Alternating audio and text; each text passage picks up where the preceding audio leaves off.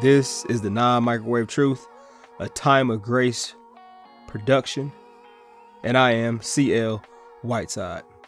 Don't forget, you can tell your friends about this podcast. It's on Apple, Spotify, wherever you can get a podcast, and it's even on YouTube. So share away, please. And hallelujah, praise the Lord. You could be doing a lot of different things, but you chose to tune into the non microwave truth. Let's get to it. First world problem question today. Remember, our culture is all about how fast can I have it? I gotta have it now. I want to put it in the microwave and speed up the process. You can't always do that. But if you were posed with this question, and it could happen, what would you choose? Two years of prison would make you a millionaire, or you keep living the life that you live now? What would you choose? Two years of prison to be a millionaire, or you keep living the life that you currently live? I thought about this because in getting ready for this podcast and taking my notes and all that stuff, was looking at Joseph's life. I'm talking about Joseph in Genesis, the Joseph who was falsely accused of rape and he got thrown into prison. He got locked up, but he came out he was second in command in the greatest nation. And I'm like, man, what would I trade off two years of prison to have that fame, to have that money, to have that status? And I'm just like, nah, I don't I wouldn't do it. I wouldn't trade that in. I, I wouldn't do it. I don't want to be locked up with the thugs and the killers and the psychopaths. I'm too little and cute to be in prison. You feel me? I'm just kidding. Well, not really, but no, I, I, I don't think I would trade it. What would you do though? Would you take two years of prison and when you get out, you are guaranteed millions of dollars. And when I say prison, I'm talking about you in prison with everybody else. The hard code knows criminals. Like this is not like, oh, I get to be by myself. No, you you got to do time just like everybody else with everyone else. What would you choose? I know some of you are thinking, I would just keep my head down and just move along like everybody else, but somebody's going to try you in prison. I mean, maybe they won't, but I don't want to take that risk. Let me hear from you on Instagram or Twitter. My handle is championlife23. I want to hear this. I really want to hear what you think. Two years of prison, and the trade off is you get to be a millionaire when you get out. And this is our first world problem. It is dinner time.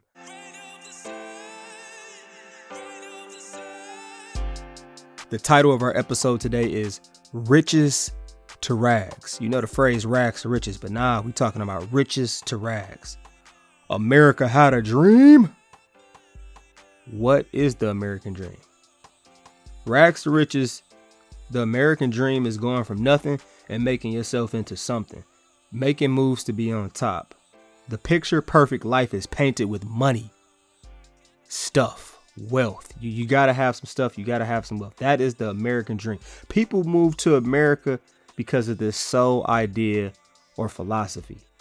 The American dream is all about living comfortably, making life easier. I mean, I just want to have a couple of cars. I just want to have a couple of houses. I want to have a house, a vacation home, a real home, and maybe just a getaway home. Or how about I just want to put myself in a position to give my kids the things that I didn't have. I just want to give my kids the world.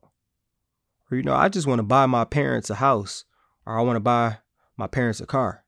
And none of those desires are just flat out bad. But the question I have for you is what if that's not God's dream for you? And talking to students and just talking to people in general, they pick certain jobs or they have these ideas and it's focused on getting money, getting more stuff. And when I challenge them with that question of, you know, what if God doesn't want that for you? I've gotten responses back like, why would God allow me to desire this? Or, you know, why would God allow me to envision this? And I'm just like, everything you desire or envision is not from God. That could easily be from your flesh. And then, you know, sometimes people say, why does God allow some people to be rich? Like, why not me? Why can't I have a Benz? Why can't I travel the world and just like get a mani and pedi whenever I want to and not have to work? Or this is a good one too. When people take this this phrase from the Bible and they say like, doesn't it say in the Bible if you're obedient, God will allow you to prosper and be blessed? And I know some preachers make a killing off of that. Walk in obedience to all that the Lord your God has commanded you, so that you may live and prosper and prolong your days in the land that you will possess. That's Deuteronomy 5, verse 33. And what the Lord is telling you is if you do right by him, he will do right by you, and he will give you the money, he will give you the car, he will give you the job that you desire. And it's like, that's not necessarily true.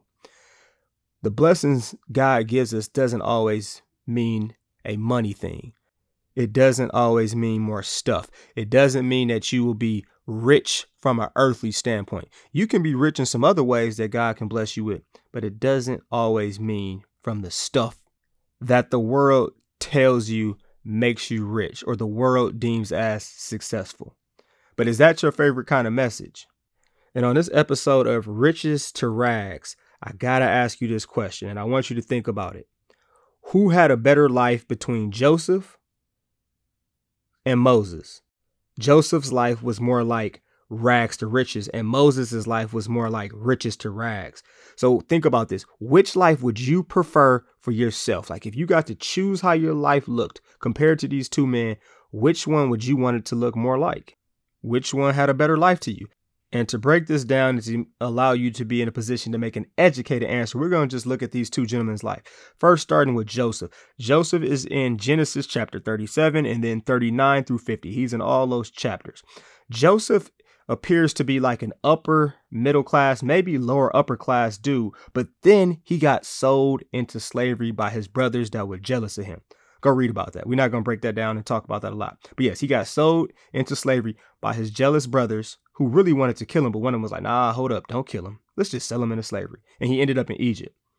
Then while he's in Egypt, he was doing what he's supposed to do. He got falsely accused of rape. He got prison time. That's where the first world problem question came from because he spent at the very least two years in prison for a crime he did not commit. He was falsely accused. So the life rundown looks like this. At 17 years old, he was sold into slavery by his jealous brother. So he gave up his upper middle class or lower upper class life and he ended up in Egypt. He did at least two years of prison time. It could be more than that, but for that 13 year time span, he was working at Potiphar, Potiphar's house and he also did prison time. And then when he was 30, he became second in command in the greatest nation at that time, which is Egypt, because he could interpret some dreams. God got him out of that, and wham. So that's 13 years of, of struggling and working and doing some prison time. And part of Joseph being second in command is he had this great plan on how he was going to save Egypt during a massive famine that would happen for seven years.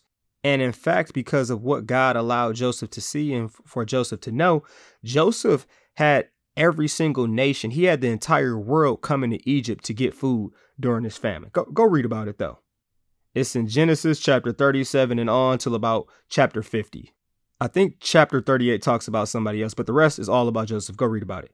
Now, Joseph, at the age of 39, he had his brothers come to Egypt. That's when he first saw his brothers, the brothers that sold him into slavery. And guess what? They needed Joseph's help. They needed some food from brother Joseph. Now, we focus on the relatability of this story. Like, we love to think how people have treated us wrong, and some of them have. But what we really love about this is we love to think that our struggle will eventually lead to earthly gain. It will lead to earthly fame. It will lead to earthly power. The things that make it hard to relate to this story, though, is that power equates to more responsibility. Joseph forgave those who didn't deserve forgiveness. The people who bite your hands, they preyed on your downfall. The people that not only just wanted to see you fail, but they wanted to see you suffer. They wanted to see you die. Joseph forgave these people. Can you imagine sitting on your throne? You'd have been like, to the dungeon. I remember when you kicked me when I was down and laughed at me and made all those posts. You lied on my name. You tried to ruin my life. Now off with their head. And if you didn't catch on, that means like you would just kill them if you had the chance. Now, some of you are like, I'd take those problems if I would end up being second in command in the greatest nation. It sounds so easy, but it's not. But do you think you would choose his life? Do you think you would choose Joseph's life? Do you think Joseph had a better life? Now, on this episode of Riches to Rags, we got to look at Moses' life. What about Moses' life? This is starting at Exodus chapter 2. Moses' first 40 years is believed to have lived in the palace and in the comfort of being in Pharaoh's family. Because if you remember, Moses was adopted by Pharaoh's daughter. This is during the time period where the Israelites were slaves and the firstborn boys were supposed to be killed. But Moses' mom didn't do that. She threw him in a basket. Pharaoh's daughter ended up finding him in the Nile River, raised him like a prince. And you know that's nothing but God. And the rest is history. But it appears that Moses lived the life of a prince or of royalty for 40 years. But then Moses goes off and kills a man. He lost his cool, trying to help his people, and he beat a dude to death. And he says, You know what? I need to flee. I need to get up out of Egypt because they're going to do something to me. And he went to Midian, where he was there for 40 years, 40 years being a shepherd. So my man went from royalty to being a shepherd. While he's there, remember he's there 40 years, he encounters a burning bush where God is talking to him and says, Bring my people out of Egypt. And you know, Moses was a little hard headed, but he does it eventually. He was able to perform miracles. He was a major vessel God used. Like, just go read about it. It starts at Exodus chapter 2. But then Moses goes ahead, he leads the people out of Egypt, and then he wanders around in the wilderness for another 40 years. And if you're wondering how did I get these numbers like 40 years, because that's not in Exodus, that's actually in Acts chapter 7. It breaks down Moses' life and gives some details, especially time range details. That's Acts chapter 7.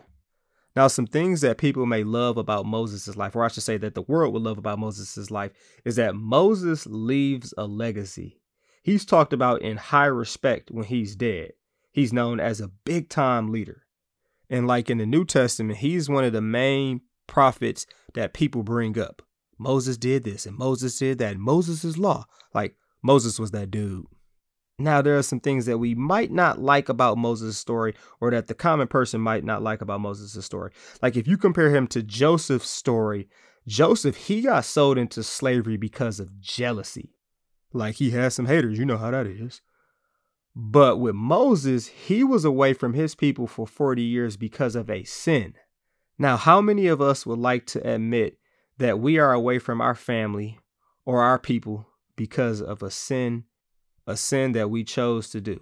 Like, we don't want to talk about that. But despite that, of course, Moses is forgiven. Moses bounces back. And when you look at this, Moses' story doesn't have that feel good ending like Joseph's story. So Moses went from riches to rags. All this stuff happened in the middle. And then he wanders the wilderness for 40 years.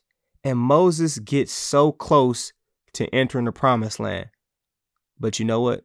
Moses never enters the promised land and he dies in the wilderness. Like he dies in the wilderness. He led people out of slavery. He led an entire nation out of slavery, did miracles, but he never got to enter the promised land. So let's do a resume comparison. And I'm not going to say whose resume this is. I'm just going to read off the resume. Okay. Perform miracles, could take his staff and turn it into a snake, he could put his hand in a cloak and it would come out and his hand would have leprosy. He led Israel out of slavery. He crossed the Red Sea. He wrote down the Ten Commandments. In the New Testament, he's mentioned. He was there for Jesus' transfiguration, seeing Jesus in all his glory. He was one of the few people that were actually there. It's like three different places this is in the Bible, but I'll give you one of them, which is Matthew 17, verse 1 through 3. And this person was mentioned a lot in the Old Testament, and he's believed to be the author of the first five books of the Bible. All right, that's one resume. All right, the second resume. He could interpret dreams. He was second in command in what is to be believed to be the second greatest nation of that time. He oversaw Egypt's plan to handle severe famine that blessed not just his nation, but blessed the whole entire world. It literally said all the world came to Egypt to get food. Those two resumes. The first one was Moses, the one I just talked about was Joseph. Both of these dudes are mentioned in Hebrews 11 for their faith. One has a bigger portion. Go check out who in Hebrews chapter 11. So, who do you think had the better life? Whose life would you prefer personally? Which one do you identify with more? On this episode of Riches to Rags, I have to point out it's less about better and it's just way more about different when we're talking and comparing these two lives.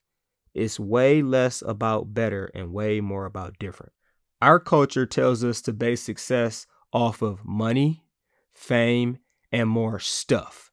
Our culture and our world does not want us basing success and blessings off of what God says is success and is a blessing.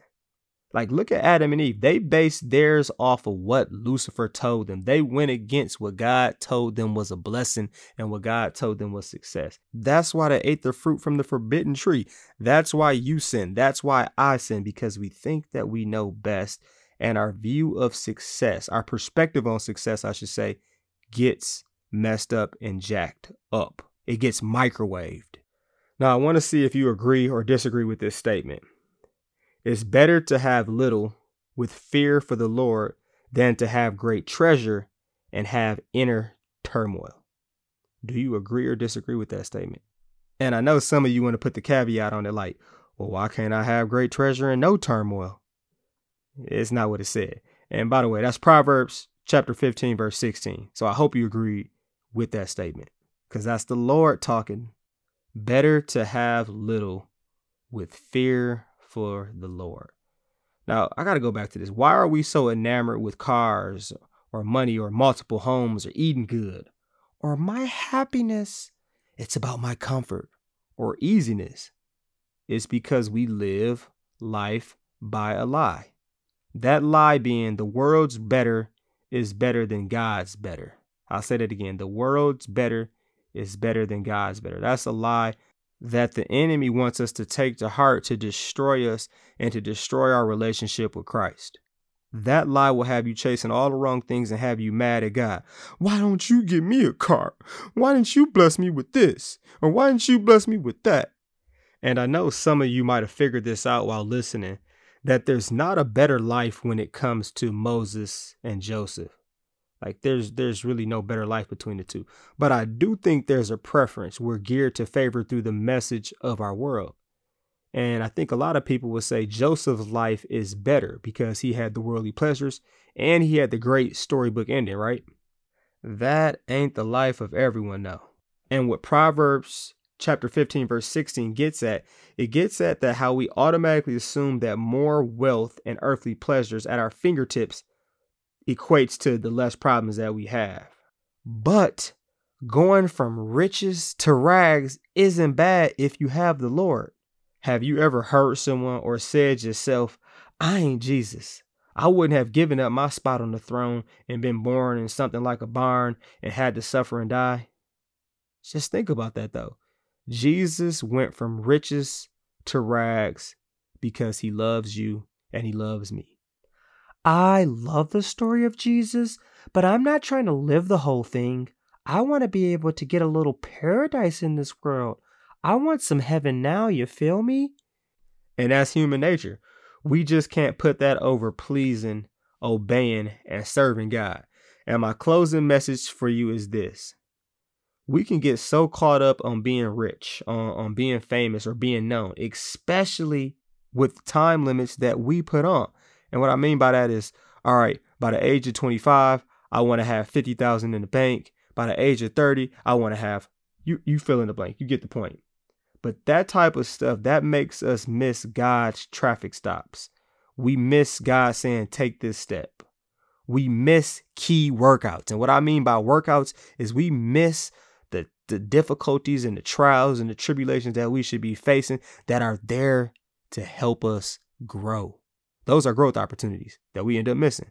I'll say it again riches to rags isn't bad if you have the Lord and the understanding and trust in His plan. We can go from riches to rags or rags to rags. That means stay broke if you didn't catch it. On this earth and not fear this because God can obviously bless us in ways that money can't touch, like being rich with family or friends, um, good health, impacting generations, changing people's lives, and or living out our purpose and filling up our cups every day with meaning. Plus, eternity is a whole lot longer than this earth. Just saying. When you're scrolling on social media and you're looking at others' best or looking at TV where money is always highlighted as best, know there is no life you can say for sure that is better than the next. You can't say it's better than your life. Embrace your life.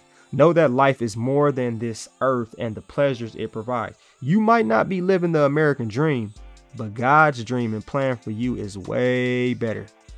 We all know we're going to have to deal with some mess, but the idea of as long as we get rich at the end, we'll take it. Rich with what though? Rich when though? I'm rich with peace, hope, and contentment because I know I serve a God that loves the snot out of me and has a purpose that only fits me. I know regardless of what happens in this world, I'll be rich in the next life because Christ blessed me with salvation. When I look at the life of Christ going from riches to rags, that's special. That doesn't make sense, but it does make me reconciled. So when I look at the life, I look at a life like Joseph, and I look at a life like Moses's, I know one isn't better than the other. It's just different. Love and embrace the life that God has for you because it's unique, it's special. And in the area that we were really raggedy, our eternal fate, He took our musty, dusty, stanky, sinful rags and replaced it with riches from Christ to all His believers. And this is the non microwave truth. Thanks for joining me on this episode of Riches to Rags. Peace Punch, Captain Crunch, say no to drugs and yes to Jesus. I am out.